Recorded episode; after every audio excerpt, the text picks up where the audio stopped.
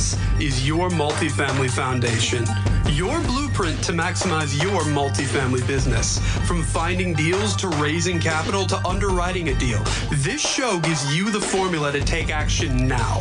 From entrepreneurship to lifestyle to building yourself so you're ready to take down that next deal, no matter if you're just starting out or have years of experience. Now, let's start building our multifamily foundation together.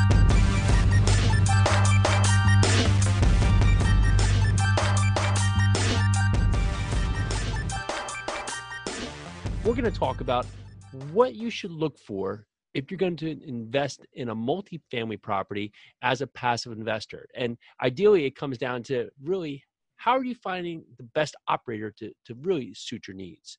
Um, there's a number of different things you can look at here, right? You want to look at investor or operator track record. Have they done other investments, other multifamily investments? How have those investments fared? Are they just new into the venture? Are they just new into the opportunity of investing and doing multifamily syndication? Or do they have opportunities that they've taken, repositioned, or even sold and gone down the route of five, seven, 10 year repositioning plan and sold those opportunities? So if an operator has not done that, well, okay, everyone has to start somewhere. So, what is that operator's track record in the future for, or in the past for their other businesses or their their job they've worked with? What have they done, and what have they been successful with? What have they done to really grow themselves as a person? What do you think about this person? What do you feel about this person? What is their risk tolerance versus your risk tolerance? What is their whole pattern versus your whole pattern? You want to make sure that really your interests are going to align with this operator because really you're going to be tied to this person for three, five, seven, ten years. So, one, do they have the experience? Two, do they have the same investment criteria as you?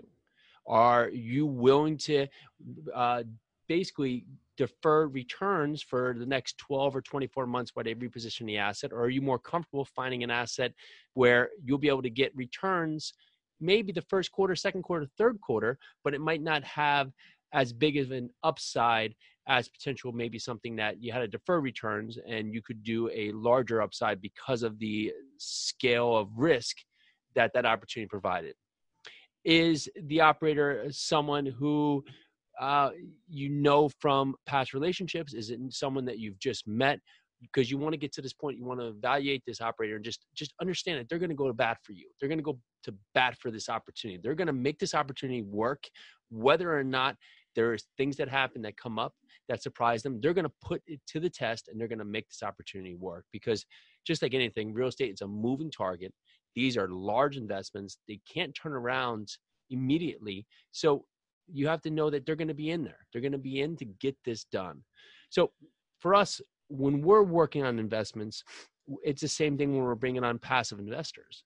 We want to make sure the passive investor is really excited about the opportunity. We want to make sure they fully understand the opportunity. They fully understand what we're doing with the property, why we're doing with the property, why we're investing in certain markets we're in, why we're looking for the type of asset class we're in, and really just our hold pattern. So if an investor ideally is looking for something that's going to be a short term, six, 12 month uh, project, well, they're probably not going to be right for us. Also, if an investor is not fi- financially stable and doesn't have the wherewithal or just doesn't have the business background, well, they're not going to be the right the right investor for us. We want to make sure that this is an investor that's putting their money to work is is eh, open to the opportunity, but uh, but also understands the risks associated with this, and has the money or the assets set aside to be able to invest in a type of um, transaction like this. That you will have your money out there for three to ten years, depending on the whole type.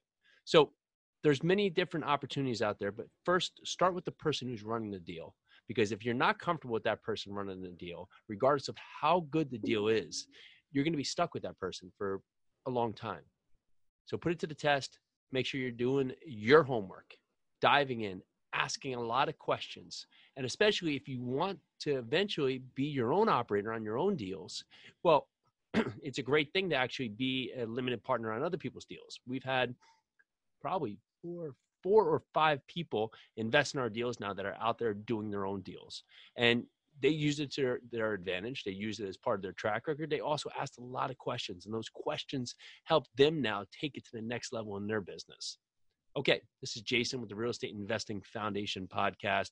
Looking forward to seeing everyone here in New Jersey who's going to be at our multifamily meetup tomorrow night. I think we have 150 RSVPs coming off last month's meetup where we had Matt Faircloth. We had about packed room of about 130 people. So looking for a great night here.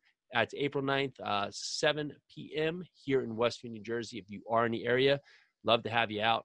And again, thank you so much for listening. This is Jason from the Real Estate Investing Foundation podcast.